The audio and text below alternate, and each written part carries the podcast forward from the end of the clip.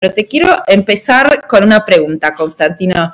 ¿Qué me la hicieron este, eh, gente que participa de la comunidad? ¿Tenés cripto, sí o no? Ahora no, alguna vez compré, pero por muy poquito tiempo. O sea, no soy un gran usuario de esos activos, un gran demandante de esos activos. Bueno, queremos saber por qué. ¿Por qué? Bueno, porque no los termino de entender 100%, entonces prefiero una cosa que no la entiendo perfectamente, este, no invertir. De hecho, la, única vez que la compré fue para hacer este cambio, para poder comprar dólares. O sea, yo no, no invertí como una cosa de largo plazo este, con criptos. Sí he mirado, he leído un poco, para entender de qué se trata, pero hasta ahora, qué sé yo, lo que invierto son cosas más tradicionales, activos, eh, acciones de empresas, ese tipo de cosas. Bien, pero para, si un PhD en economía no entiende de cripto y no invierte, ¿me tengo que asustar o no? Quiero, quiero ir al, no, no. ¿Qué es lo que, que no se entiende? No, sí, a ver. No, no entiendo bien, o no sé, no soy capaz de, de decir cuáles son los fundamentals que determinan el valor las criptomonedas y por lo tanto no me siento seguro para hacer inversiones a mediano y largo plazo en un instrumento que no sé bien qué determina los fundamentals.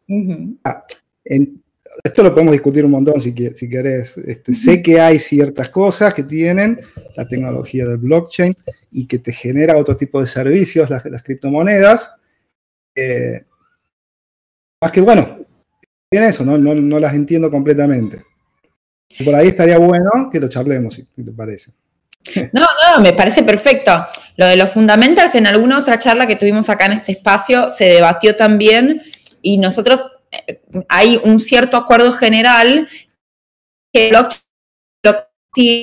todas las que hay sobre la blockchain es lo que sostiene este, un poco la confianza que se generó alrededor de Bitcoin y las otras cripto, ¿no? Eh, pero te, llevo para un otro lugar. ¿Qué es lo que te generaría confianza? ¿Qué es lo que tendría que pasar en cripto para que vos dijeras, me meto? No, a ver, a mí me parece una innovación fantástica. Eh, cuando yo veo, ¿cuál es el problema que yo, no problema, pero como inversión, ¿no? Digo, si de repente todo el mundo coordinábamos y usamos una, criptomoneda como si fuese un simil al dinero, ya está, va a estar, va a estar qué sé yo, aceptado por, una gran mayoría de las personas y bueno, perfecto. Y ahí podría tomar un rol similar al, al dinero. A mí la duda que me genera es que yo, yo trato de pensar a eso como un activo cualquiera. Entonces, por ejemplo, una, ese activo es esta moneda, eh, otro activo es, por ejemplo, la acción de una empresa, de, de, Apple o lo que sea. Entonces, en la acción de una empresa, ¿qué hay? Hay un flujo de este, cash flows, de, dividendos, lo que sea, que le genera el valor a esa empresa. Entonces, de acuerdo a lo que uno, a las expectativas de, cuáles van a ser esos cash flows en el futuro, eh, uno medio puede hacerse una idea de cuánto está dispuesto a pagar por ese activo o lo que sea. Veo yo, o qué es lo que no termino de entender bien, o cuál es mi duda que va a surgir ahora con, las, con el Bitcoin en particular. Primero, es como una moneda, el dólar, una moneda fiduciaria, no tiene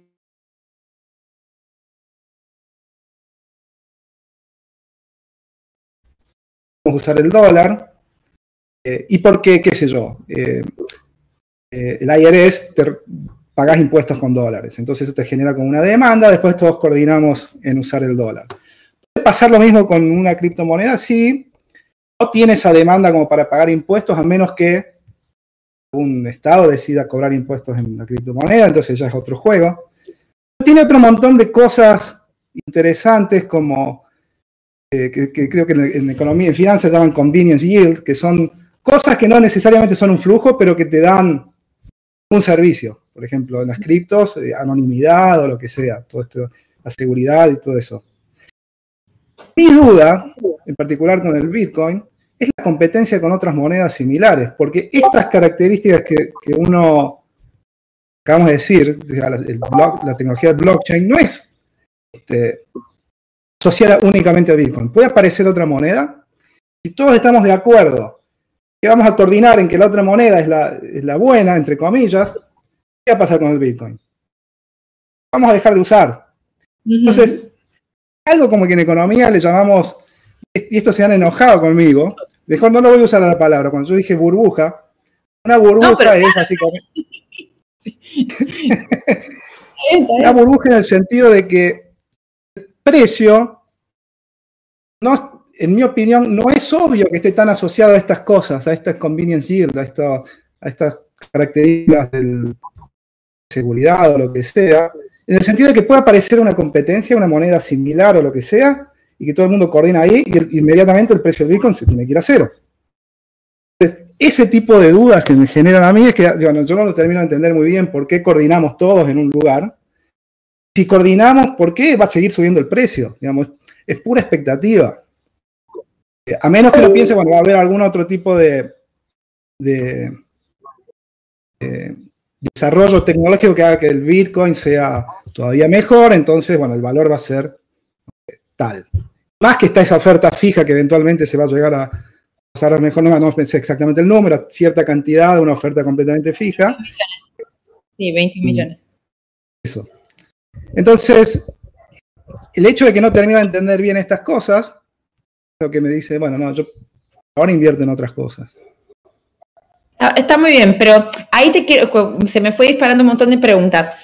Te pongo un caso, el caso de Miami. Recientemente, el mayor de Miami, el alcalde de Miami, está, él está desarrollando como la competencia de Silicon Valley, está tratando de atraer este, los emprendedores que quedaron medio varados en San Francisco por la pandemia y los altos costos este, de establecer las empresas en, San Francisco en Silicon Valley decidieron migrar a Miami por una serie de condiciones impositivas y demás, pero también al mismo tiempo que se dio ese flujo migratorio, ese hype de Miami, él pronunció hace un par de semanas o un par de meses ya, no me acuerdo bien, la posibilidad de que Miami empiece a cobrar los impuestos municipales en Bitcoin. Entonces ahí estamos entrando en, una nueva etapa de las características que tienen que tener las criptos para ser moneda, ¿no? Este es un embate que hay con Kachanowski en las redes, en donde él dice Bitcoin no es moneda, porque no es unidad de cuenta, porque todavía los costos transaccionales eh, son muy altos, etcétera. Entonces, si yo te pongo que Miami está eh, analizando la posibilidad de cobrar impuestos municipales en Bitcoin, que se está trabajando en tecnología, como es el caso del Lightning Network, que es una, especie de layer, o sea, de capa para Bitcoin, que va a bajar mucho los costos de transacción y los tiempos. Entonces, eventualmente vas a poder pagar un café con Bitcoin usando la red de Lightning. Si se van dando esas condiciones y a ese paso, y además muchas instituciones y fondos y bancos empiezan a meterle este, no solo volumen de capitalización, ¿no? A meter guita en Bitcoin, sino que además ofrecer el producto Morgan Stanley esta semana empezó a ofrecer y va a empezar a ofrecer Bitcoin a sus clientes más de, más de high network, o sea, de, más alto, alto eh, capital en Morgan Stanley. Digo, son señales este, de que ese convenience yield y que la confianza que hay por detrás de cualquier sistema monetario se estaría construyendo, ¿no? Cuando yo te menciono estas señales, ¿qué ves? A ver, es como un, un juego de coordinaciones, como en economía le llamamos. Si todos coordinamos que vamos a usar el Bitcoin como moneda de transaccional, eh, nada, va a funcionar como una moneda, va a funcionar como un activo, una moneda en la cual es distinto a las monedas tradicionales porque el señoriaje no se lo queda Estado. el señoriaje es cuando el Estado emite eh, dólares o lo que sea, pesos, bueno, no los, regala, los, gasta. Entonces eso es como un señoriaje. Con el Bitcoin no está.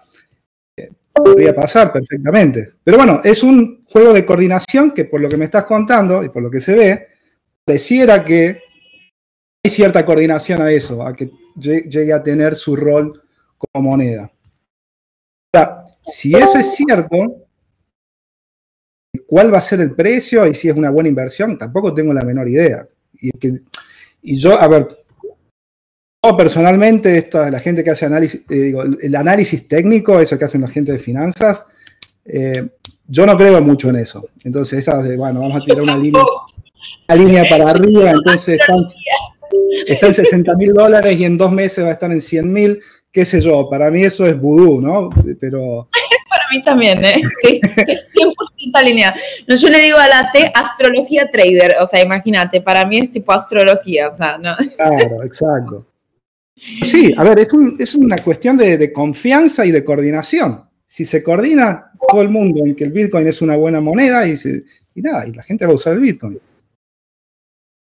Y tiene otras ventajas que, tiene ventajas que obviamente el, dinero, el billete, los pesos o los dólares no tienen, que es la anonimidad. Y, eh, pero bueno, la, desventaja es que tenés una oferta fija y, entonces variaciones en la demanda tengo una oferta, ¿cómo, sería? ¿Cómo ven bien? Una oferta, una demanda. Cualquier variación de la demanda se te va inmediatamente a precios, o sea, para arriba o para abajo. Entonces, estar a merced, desde mi punto de vista como inversor, estar a merced de esos movimientos de la demanda, por ahora no. Está bien, pero te sigo desafiando. Ese es tu punto de vista como inversor, pero vos vislumbrás si se empiezan a cumplir estas características y las mejoras en la infraestructura y en la aceptación comunidad de cuenta y demás. ¿Vos vislumbrás que hay una posibilidad de cambio de paradigma? O sea, digamos que pasemos de un sistema eh, eh, financiero fiduciario en monedas emitidas por un banco central a que globalmente se acepte, o sea, visualizas una, una, una, segunda etapa, o sea, ahora estamos en el Jurásico, en el Precámbrico, visualizas una segunda etapa en donde se estabilicen los precios y más allá de la astrología trader, o sea, lo que voy es cuando se, eh, un, o una fusión del sistema fiduciario centralizado con las finanzas abiertas o descentralizadas, o una sustitución, digamos, o sea, ¿hay posibilidad de un cambio de paradigma para vos? O sea, y, te tiro Banco Central, o sea, ¿qué rol van a jugar eh, la banca central en, todo esto? A ver, la primera respuesta, la respuesta, y sí, podría pasar, claro. hay un, tiene ventajas con respecto a estas cosas de convenience yield en relación al dinero común, entonces eso es una ventaja. La desventaja es que si los estados no lo aceptan, los bancos centrales no van a querer perder fácilmente, o los estados, la, la capacidad de generar señoriaje. Entonces, van a intentar regularlo, probablemente no puedan, todo cómo funciona la descentralización de esto y la anonimidad y lo que sea, pero van a intentar hacerlo. Probablemente vayan a fracasar, pero no sé. Eh, pero sí, podría pasar perfectamente. decir, ir a esa etapa superior de eh, un mundo con otro tipo de monedas. Sí, y estás al tanto de las CBDCs, que son las monedas digitales de los bancos Ahí estoy acá, ¿me escuchás? Eh, monedas, no, no tenía que escuchar la pregunta, era monedas de los bancos centrales, monedas digitales. Monedas digitales, claro, sí, sí, estás al tanto. Eh, leí algo que algunos bancos centrales que pensaban, están pensando hacer eso, pero no mucho. Entonces no, no sé tanto de eso. Bien, te saco de ese tema y si querés vamos a Argentina, que por ahí es como en donde yo te leo mucho en Twitter y en donde se pone picante tu, perfil en Twitter, así que vamos por ahí. Este, en, un país como la Argentina, que tiene, digamos, o sea, serias dificultades, serias dificultades macroeconómicas y además desequilibrios varios, y además una, una, inflación este, en niveles muy altos y ya hace mucho tiempo tenemos ese problema. ¿Cripto puede ser una solución para eso, para defenderse de la inflación? O sea, Argentina es un buen caso de uso para cripto. Y a ver, y evidentemente, mientras peor es la moneda, mayores son los beneficios de usar otro tipo de monedas. Digamos. Sí, Argentina, Venezuela, eh, todos los países con alta inflación. Te, tratás de, resguardar contra esa inflación teniendo otro tipo de activos. La criptomoneda puede ser uno, ir comprar dólares, que es lo que hace eh, no sé, mi tía es, la otra cosa, la otra posibilidad. Pero sí, mientras peor es el sistema, es la moneda de un país, mayores son los beneficios de pasarse a este tipo de monedas digitales. Bueno, y ahí ahora entramos de lleno entonces en, en las problemáticas argentinas. O sea, contanos desde tu punto de vista como profesor, o sea, explícanos un poco las causas, que entiendo que es multicausal, pero ¿por qué Argentina padece la inflación hace tanto tiempo?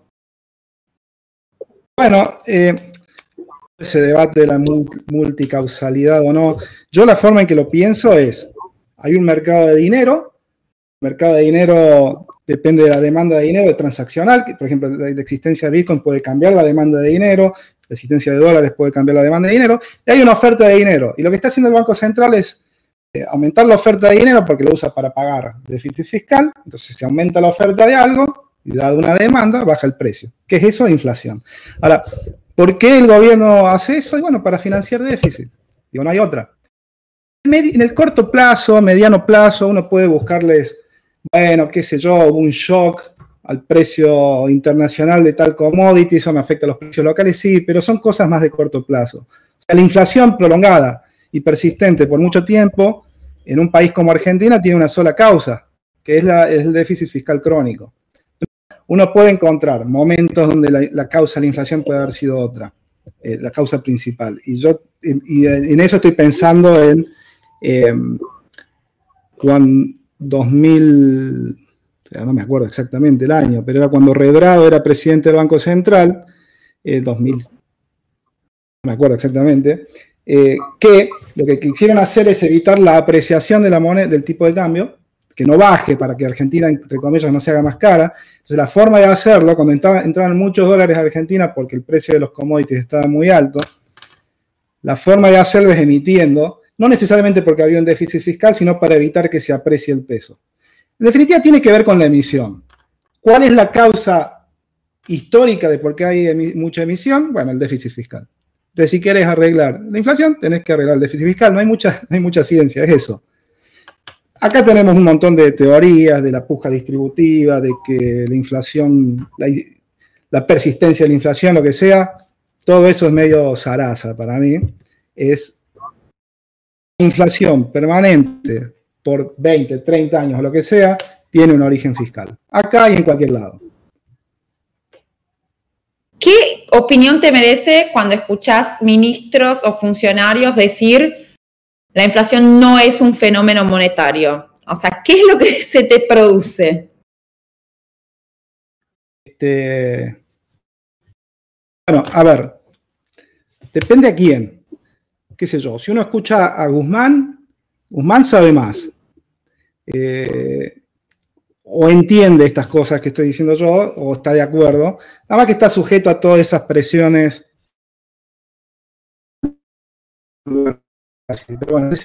Eh,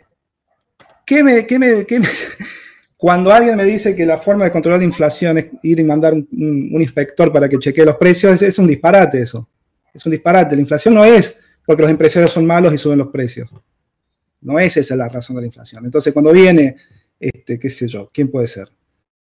Español, vamos a controlar los precios mandando gente o, pedir a las empresas que nos den una planilla de cálculos de Excel para ver los costos y medir los... Eso es un disparate. Si no vas a controlar la inflación. ¿Qué me produce? Me produce un poco de pena de que Argentina tenga esas decisiones. si uno mira los el mundo, sacando, qué sé yo, Venezuela, la inflación ya no es más un problema, porque se entendió cómo funciona. Acá estamos, estamos, 60, estamos en 1960 acá en la discusión. Bastante frustrante tener que... Y yo salgo en Twitter y, a propósito pongo así estas cosas medias provocativas. La verdad es que es bastante frustrante que la discusión sea la que es.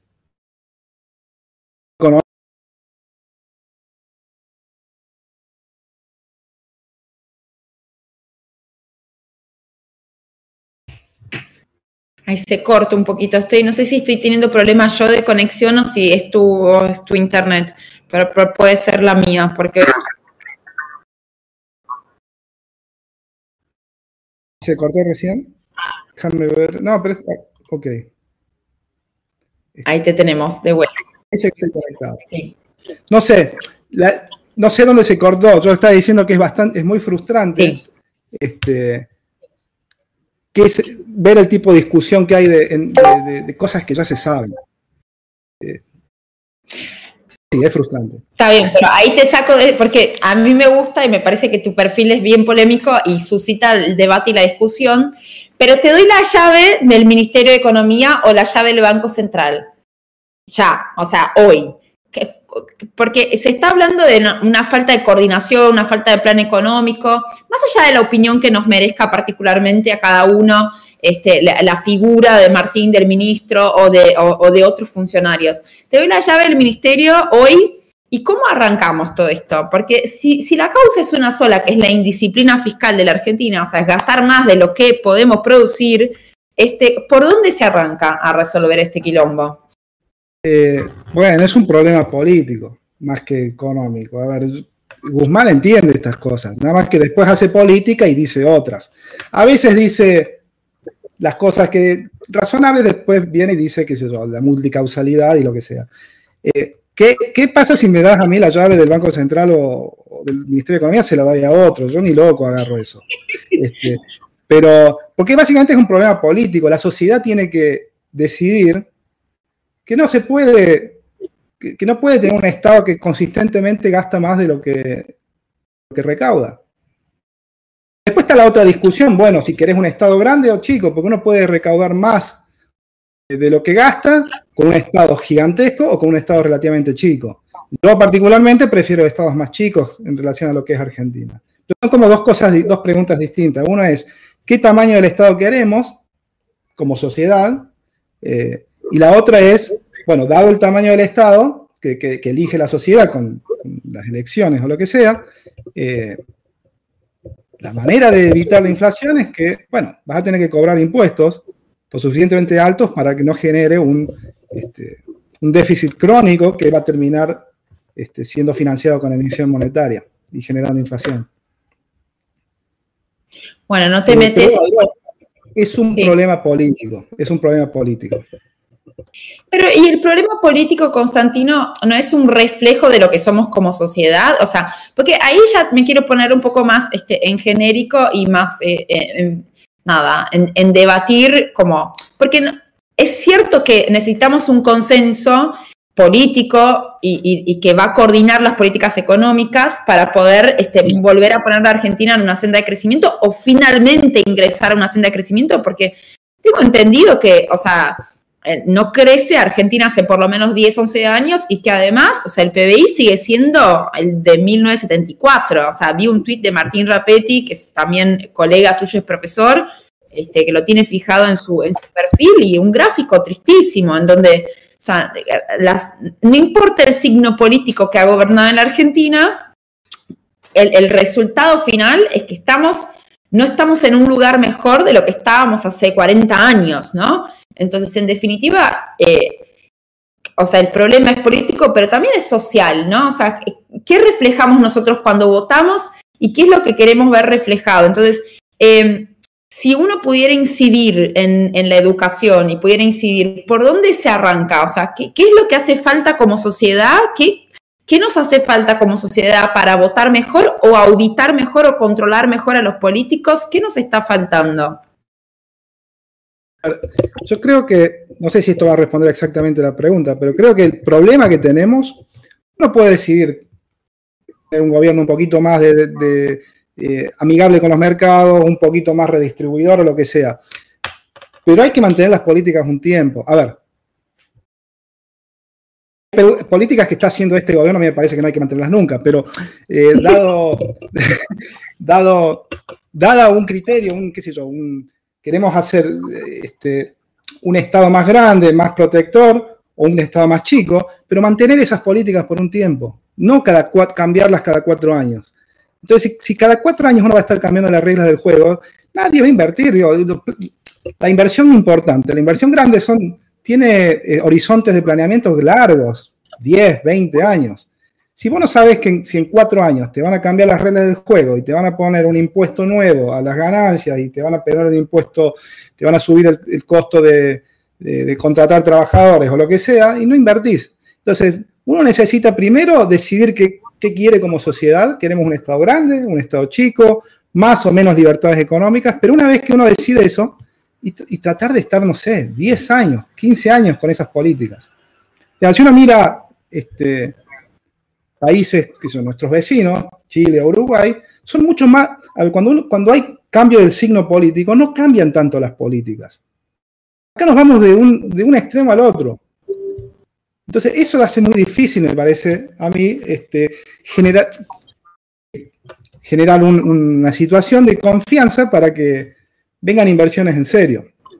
Y no inversiones súper especulativas de corto plazo, que por ahí es lo que pasa, que cuando este, sos un poquito más, un gobierno un poquito más abierto al mercado, abre, qué sé yo, la cuenta corriente, las la cuentas financieras, entra un montón de inversiones, pero muy, de muy corto plazo.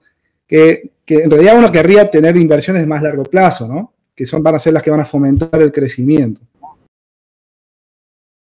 Como sociedad, este, ponerse un poquito más de acuerdo con lo que queremos.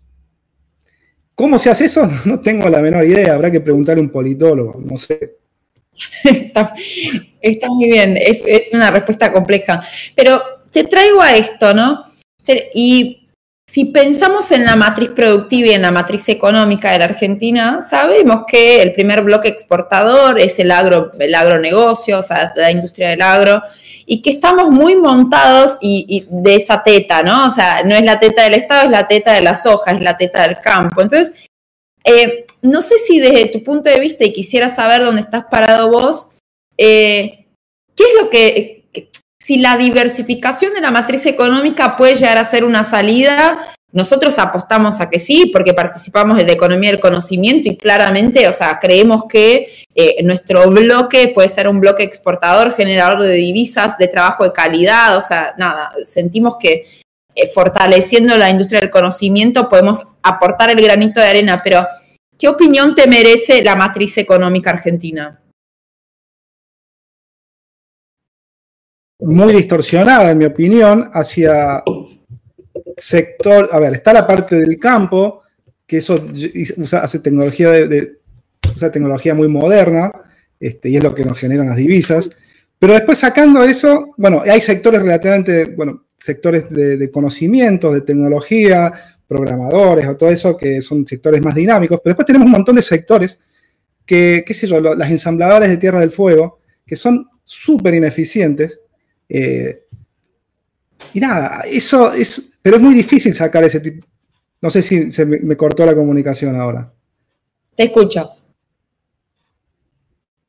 Ah, este, es muy difícil cortar con esas, parar con eso porque hay un lobby muy grande. Yo, a ver, tengo un amigo que trabaja en, una multinacional, eh, eh, importa cuál, que dice, viene, si viene el Estado y me dice, ¿qué política sectorial querés que haga? Ninguna, no me jodan, no me pongan más trabas, no pongan regulaciones por todos lados, no necesito su ayuda. Entonces, eso para que intentar hacer, desregular un poco, eh, para que la, la, iniciativa privada termine generando y decidiendo cuál va a ser el sector importante. Un tipo que está en el Ministerio de, de producción decidiendo ahora me parece que vamos a hacer tornillos con la cabeza cuadrada porque se me ocurrió que es tan bueno tener tornillos con la cabeza cuadrada. Ese tipo no va, no, va a decidir eficientemente qué es lo mejor. Tenés que dejar al sector privado que, que decida. Y al Estado jodiendo lo menos posible en esas decisiones. ¿Cuáles son, ahí te pregunto, cuáles son los sectores? Argentina es de las economías más cerradas del mundo, ¿no? O sea, realmente no estamos, no somos una economía abierta y tenemos protección a ciertas industrias que por ahí no son tan eficientes, ¿no? Y que no pueden competir, por ejemplo, eh, eh, con, industrias de afuera, entonces ahí hay tanto, por eso somos cerrados, ¿no? Hay como una connivencia del Estado con ciertos sectores este, industriales de Argentina. Eh, pero hay mucha resistencia por parte de esos sectores también, porque quizás la experiencia de los años 90, este, con la una pariente desregulación y un intento de reforma laboral, lo que sea, y de apertura al mundo, este, el, resabio que quedó eso en el, en el, inconsciente, en el consciente colectivo, es de este, alguna frustración, si se quiere. Entonces, pareciera que hoy hablar de abrirse al mundo, de, Argentina este, en un contexto internacional compitiendo de igual a igual con otras economías, te dirían, bueno, pero si el textil, o sea, si nuestro sector textil compitiera de igual a igual con China, por ejemplo, fundimos todos, fundimos la industria textil. ¿Qué opinas sobre eso? O sea, ¿qué, opinión te merece ese miedo, aparente miedo que tenemos a competir? en una. Eh, una es que pasó en los noventas, yo creo que hay mucho relato lo que pasó en los noventas. Si uno mira este, el incremento de la, industrialización en los noventas fue bastante grande, por más que hubo un aumento muy grande de la producción industrial en los noventas. Entonces, ¿es más un mito? Claro, quizás eh, en algunos sectores que antes no estaban, pero es más un mito de que se destruyó, la industria que una realidad. Ese es el primer punto. El segundo punto, bueno, obviamente hay un montón de costos hundidos. Cuando uno tiene la industria textil eh, o, u otro tipo de industrias, este, hay un montón de costos hundidos, gente con capital humano muy específico a ese sector. ¿no? Entonces, si vos de repente abrís de golpe esos sectores, va a haber un montón de gente que va a perder el trabajo, que tiene capital humano muy específico a ese sector y que va a quedar desempleado por mucho tiempo o va a tener que agarrar un trabajo con un salario mucho más bajo. Entonces, sabemos, de nuevo, hay, de todo en, la selva de economistas argentinos, pero este, la gente que yo considero razonable, sabemos que la apertura es buena y que, genera una mejor asignación de recursos. Eh, claro, en el proceso, cuando abrís, tenés un costo muy grande de toda esta gente, de un montón de gente que queda sin trabajo. Entonces, ¿qué hay que hacer? Bueno, son procesos largos y, en mi opinión lo que hay que hacer es, bueno, si uno puede hacer aperturas graduales o, o y este, brindar cierto este, protección a la gente que tiene capital humano muy específico a los sectores que se van a ir achicando cuando abrís la economía. Y no es que los, no es que cuando uno abre la economía un sector desaparece y el trabajo desaparece, se, generan puestos de trabajo en otro lado. Entonces lo que uno quiere hacer es reasignar mano de obra de sectores ineficientes a sectores eficientes. Eso es costoso y es probable que requiera de cierto, ¿cómo se dice en castellano? Safety nets, ciertas redes de contención para toda esta gente que pierde su trabajo. Bien, y esos safety nets este, no están relacionados con un tamaño de Estado, o sea, pues, ¿me escuchás? Ahí estoy. ¿Estoy? ¿Me escuchás? ¿Sí? ¿Se escucha? Sí, me parece que mi conexión no debe estar muy buena, pero este, sí, ahora te escucho. Bueno, bien.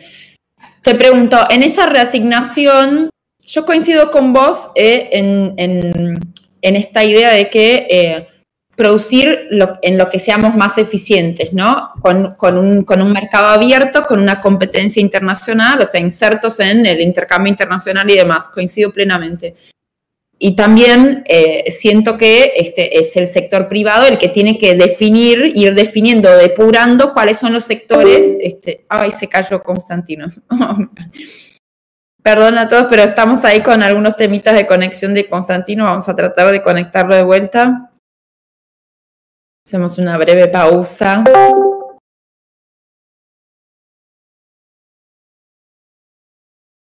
Bueno, mientras tanto nos pueden hacer las preguntas en el canal de Velo Juntada, acá a la izquierda, si tienen preguntas para Constantino. ¿Ahora me ves? Se está conectando tu video. A ver. Ok. Perdón, no sé qué está pasando con mi conexión. Este, ¿Qué me, qué me, ¿Qué me decías? No, normal, no te preocupes.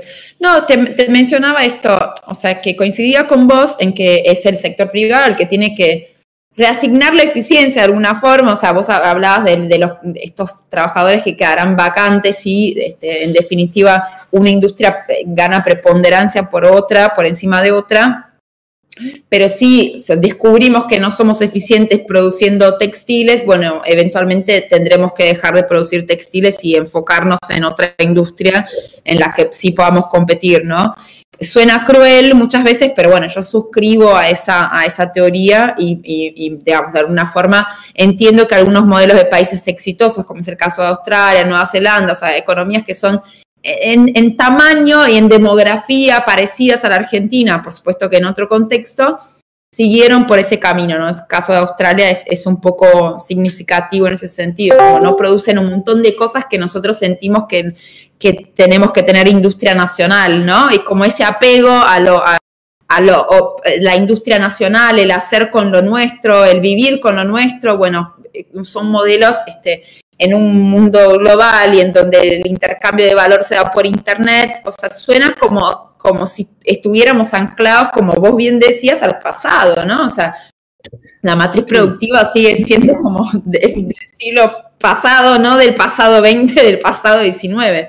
Entonces a mí también se me complica mucho este, entender por qué no hay voluntad política, este, cuáles serían las dificultades.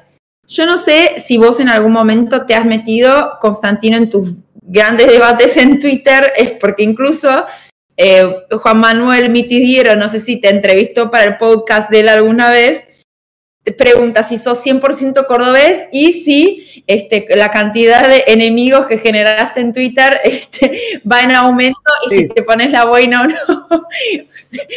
Acordé la boina, aquí está la boina, mira. Está. Muy bien, excelente. Pero ahí te quería meter a mercado laboral, o sea, eh, eh, que es un tema que para nosotros es importante. Te pongo en contexto, la industria fintech está atravesando un momento como nosotros no estamos 100% regulados, sino que tenemos regulaciones distintas de, los, de los entes del mercado financiero, del Banco Central, de la CNB. No, no hay una ley fintech, o sea, no hay ¿viste? Eh, una, regulación general.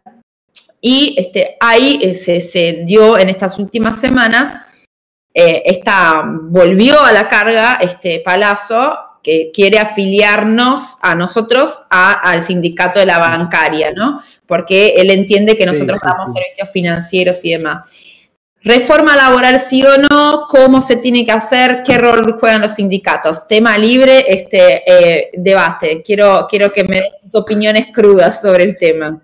Este, bueno, hagan fuerza para no, para no entrar al, sindicato de, banqueros, de los bancarios, perdón. Este, mercado laboral. Uno, de nuevo, tiene. No sé qué hacen los gremios manejando este, las obras sociales. Eso, eso, eso sí, eso, hay que reformarlo.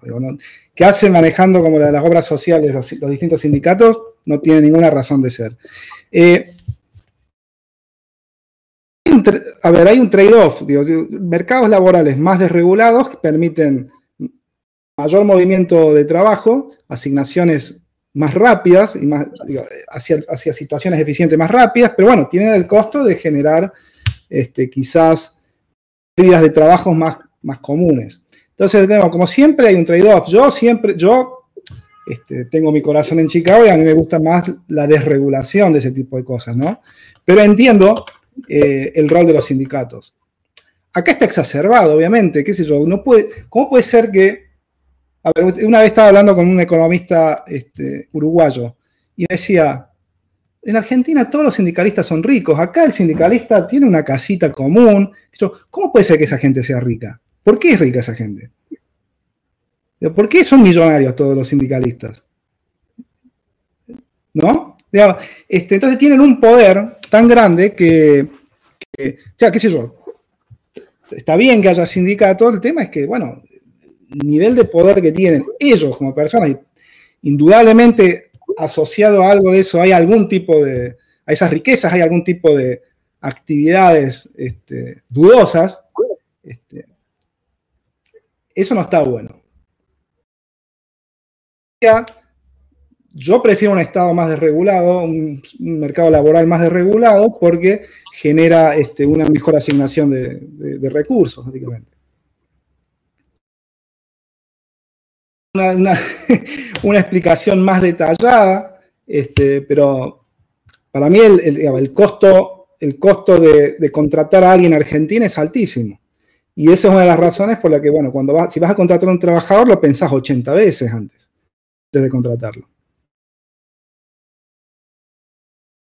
Bueno, te sumo esto, que vos mencionabas que una de las razones por las cuales se hace difícil este, invertir en Argentina son las reglas de juego. ¿Agregarías también la dificultad de la, de la rigidez laboral? O sea, en, un mapa de, de, desarrollo, eso también es uno de los factores que incide en que la tasa de inversión en Argentina sea tan baja en comparación con otros países de la región. Eh, Absolutamente, sí, sin lugar a dudas. si, si, vos estás pensando en agrandar tu negocio, invertir más problema, no lo vas a hacer, a menos que consideres que, vas a ser lo suficientemente grande como para, qué sé yo, para sopesar esos costos adicionales. Pero evidentemente tiene que tener un efecto negativo sobre la tasa de inversión.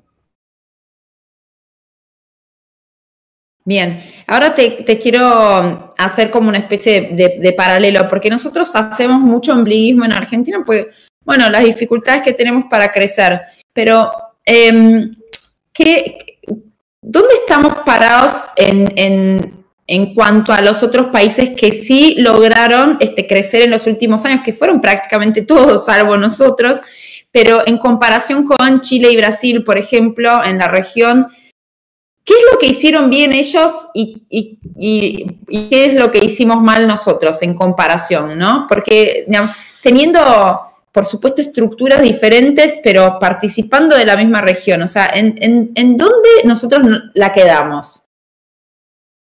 A ver, son preguntas complicadas esas, pero yo creo que un rol no menor tiene que ver con, con la política monetaria que bastante mala, que, genera todos estos momentos de tasas de interés reales negativas, como tenemos ahora, este, y cuando tienes tasas de interés, reales negativas no hay inversión, y eso no hay crecimiento. Entonces, mucho tiene que ver con, ese tipo de, distorsiones monetarias. Y además también, bueno, las reglas del juego que hablamos, o sea, este, seguridad jurídica, eh, etcétera. Sí, en, definitiva es como nos desacoplamos un poco del tren de desarrollo global ¿no? de los últimos años. Este, no sé si lo tenés a, Esteban Domecq, él siempre publica muy buenos gráficos en Twitter este, mostrando un poco todos estos temas, haciendo el benchmark, o sea, comparando la Argentina con la región y con el mundo y ahí como queda muy claro que nosotros perdimos una oportunidad, ¿no? O sea, en algún momento del siglo XX la fuimos quedando por malas decisiones políticas probablemente y, nos, comimos el boom de commodities, ¿no? O sea, nos comimos el, super ciclo de commodities, nos lo morfamos. Eh, si, si, eso volviera a suceder en este momento, por supuesto que la, la estructura argentina en ese momento del último ciclo era distinta en, en, 2003, ¿no? O sea, pero si eso volviera a suceder ahora, como el precio de la soja viene aumentando, eh, ¿tenemos condiciones para arreglar las cosas muy entre comillas? O, cómo ves, o sea, si volviera a suceder un ciclo así? ¿Qué hizo Chile? Chile tiene un fondo anticíclico del cobre, que cuando el precio del cobre se va tanto por arriba, lo ahorran. Entonces generan un fondo con plata que cuando, cuando el precio del cobre es bajo, la usan y lo usan como para suavizar estos ciclos. Argentina lo hizo. Subió el precio de, la soja y nos la comimos toda, digamos. Este, no ahorramos nada. Entonces, los ciclos acá son mucho más este, extremos. Y ¿Qué pasa ahora si está, subiendo un poco los precios de los commodities en relación a hace un par de años? Y eso es lo que le está un poquito dando, de, poco, dando un poco de aire al gobierno ahora. Porque sin esos precios, a ver, qué sé yo, parte de la compra de dólares que hubo, bueno, también está asociado con eso. Este, si, si eso nos va a permitir, a ver, las reglas económicas que está siguiendo este gobierno, yo creo que no.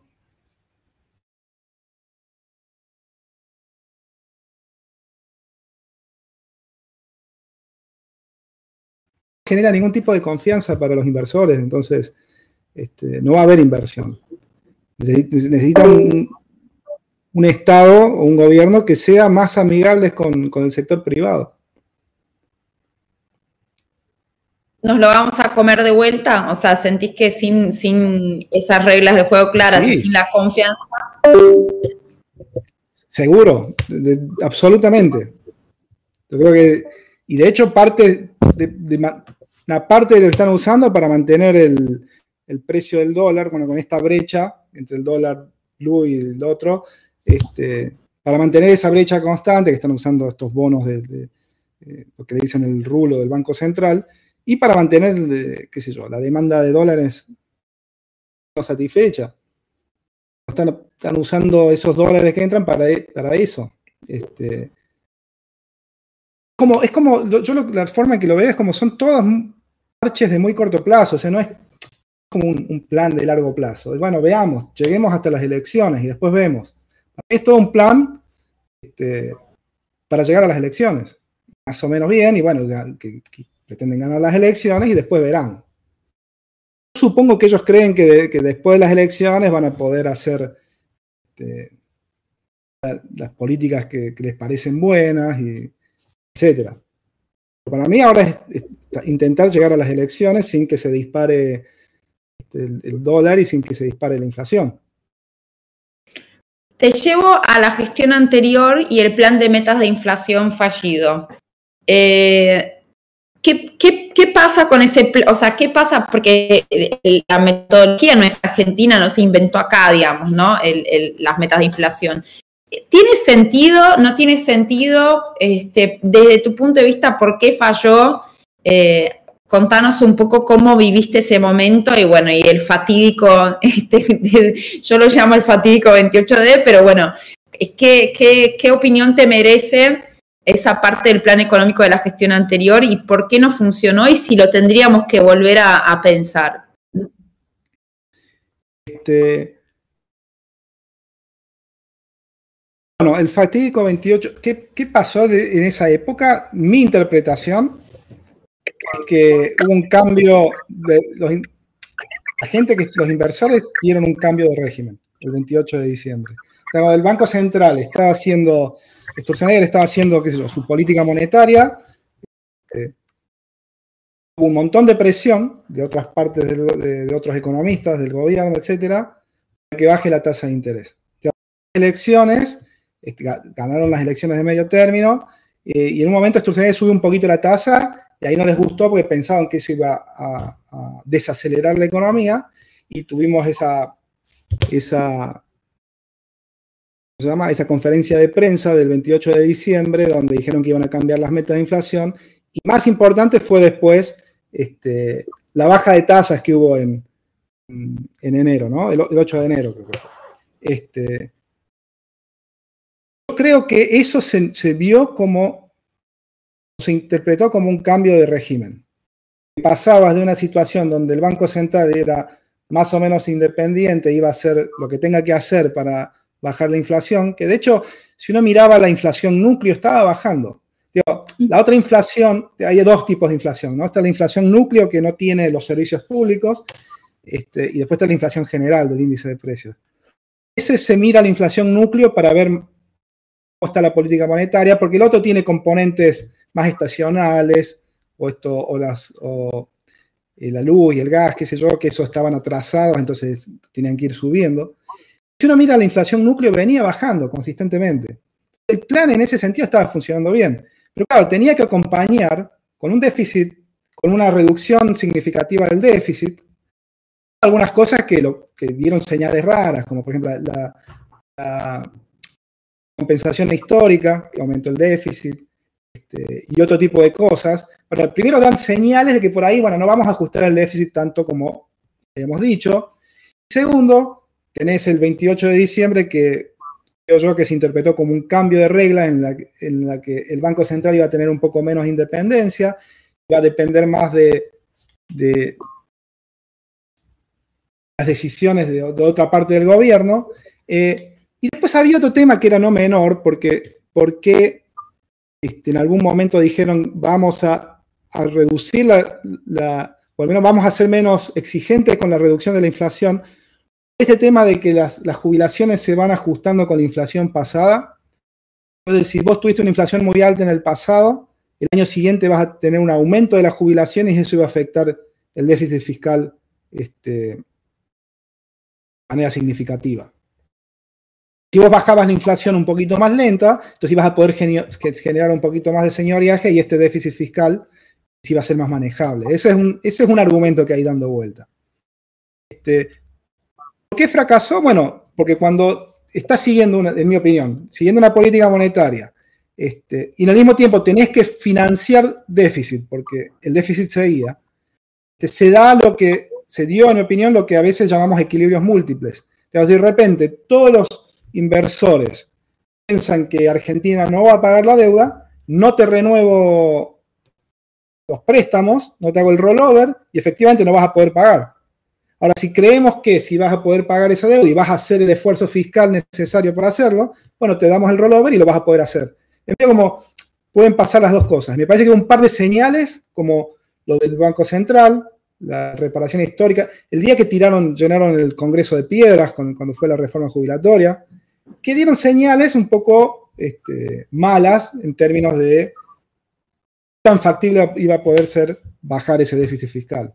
Entonces se dieron esas cosas.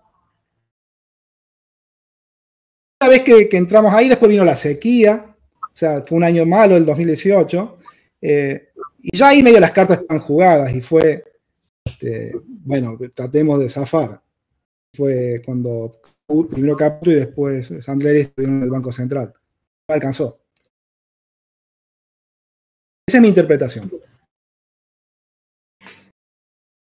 Está, está genial y te escuché atentamente y, coincido. Este, en ese momento yo me acuerdo estar viendo la conferencia y agarrarme de los pelos y, decirme, acá se jodió todo. Como un poco tuve un sobresalto porque dije, no, o sea, no era por acá. Pero te llevo a una parte quizás más propositiva y son los últimos minutos ya de la charla.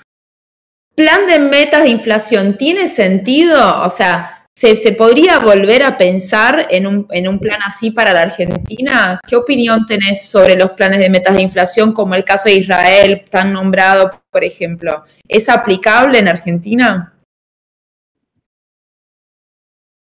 Eh, sí, a ver, es un, es, un, sistema monetario que se usa en, casi, en un montón de países del mundo y funciona bien. Bueno, para que funcione bien, uno tiene que tener más o menos arreglado el la parte fiscal. Entonces, son dos cosas distintas. Uno es el periodo de desinflación y otro es, una vez que la inflación es baja, bueno, hacer política monetaria para suavizar el ciclo, si uno quiere hacerlo o no. Eh, en algún sentido, eh, la propuesta de Sturzenegger fue ambiciosa en el sentido de tratar de bajar este, la inflación de golpe usando este sistema de metas de inflación, aunque te dice, bueno, hay un montón de países que lo hicieron. También lo hicieron algunos países, como Chile, qué sé yo. También en, la transición, también, este, em, política de tipo de cambio. O sea, no solamente esta meta de inflación, sino también tratando de este, manipular el tipo de cambio para generar un sendero hacia la baja. Porque, a ver, si uno pone un tipo de cambio fijo, la inflación se muere rápido. Claro, el tipo de cambio fijo tiene un montón de contras. Eh, que la economía está más sujeta a shocks, entonces menos flexible. Los países llegaron a la conclusión de que es mejor la metas de inflación porque tiene más flexibilidad que un tipo de cambio fijo y se puede mantener la inflación baja. Claro, este, bajar la inflación con este sistema de meta de inflación resultó este, complicado para Argentina, bueno, por estos problemas que acabamos de decir. Pero sí, considero que, podría ser algo útil en el futuro, me parece que sí, y me parece que es lo que tendríamos que hacer eventualmente.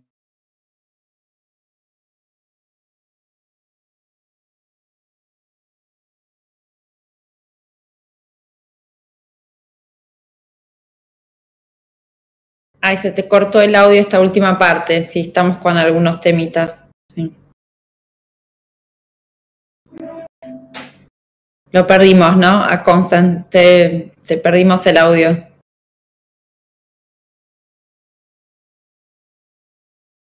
No sé si es un problema nuestro el servidor, es tu, es tu conexión, estamos con algunos temitas, ¿no?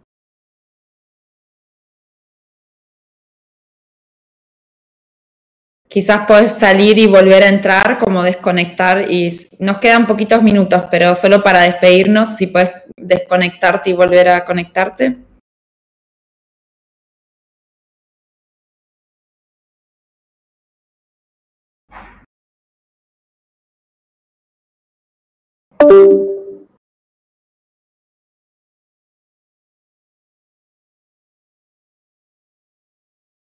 Bueno, estamos con algunos temitas con la conexión de Constantino, eh, pero bueno, nada, una charla súper entretenida. A ver si, a ver si te escucha.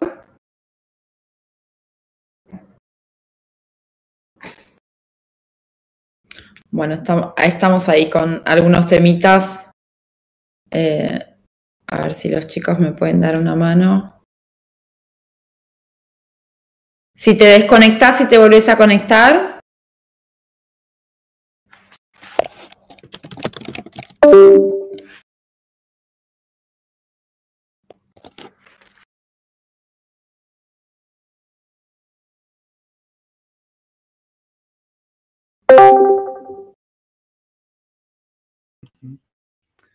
A ver si te escucho.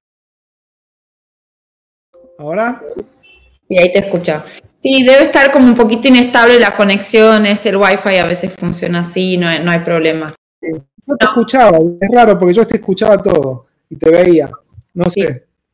No pasa nada. Constantino, este, si, si, querés, por las dudas, vamos cerrando acá, porque bueno, si, no, así por el bien de, de, la charla, para que quede una charlita redonda, este, te agradezco un montón tu tiempo. Te invito a que participes, sería genial poder tener un profe de tu calibre en la comunidad, sería fantástico para nosotros. Así que ya mi, idea es que sumemos gente de la academia en estas charlas de los jueves, porque es súper interesante pensar un poco por fuera de, solo de cripto, tenemos el otro espacio, así que nada, para mí es, es un placer escucharte y poder hacerte preguntas, pero me gustaría poder seguir haciéndote preguntas acá en este espacio y compartirlo con la comunidad. Así que nada, te invito si no estás en la lista de espera de Velo todavía, de nuestra billetera, este, que te metas en Velo Cash y a todos los que están ahí del otro lado, porque hay una lista de espera divertida que vas, vas subiendo puestos en función de la interacción que tenés con la página. Y los que estén este, en, el momento de lanzamiento ahí, eh, vamos a, tener algunos premios sorpresa, algunas cositas para, para, la gente que nos acompañó desde el principio. Pero bueno, para mí fue un gusto, te agradezco la charla y bueno, nos estamos viendo. Gracias, Constantino. Muchísimas gracias por la invitación y bueno, voy a hacer, me voy a meter en la lista de espera de esa. Muy bien, genial. fue un gusto estar. Muchas gracias, chao, nos vemos, hasta luego.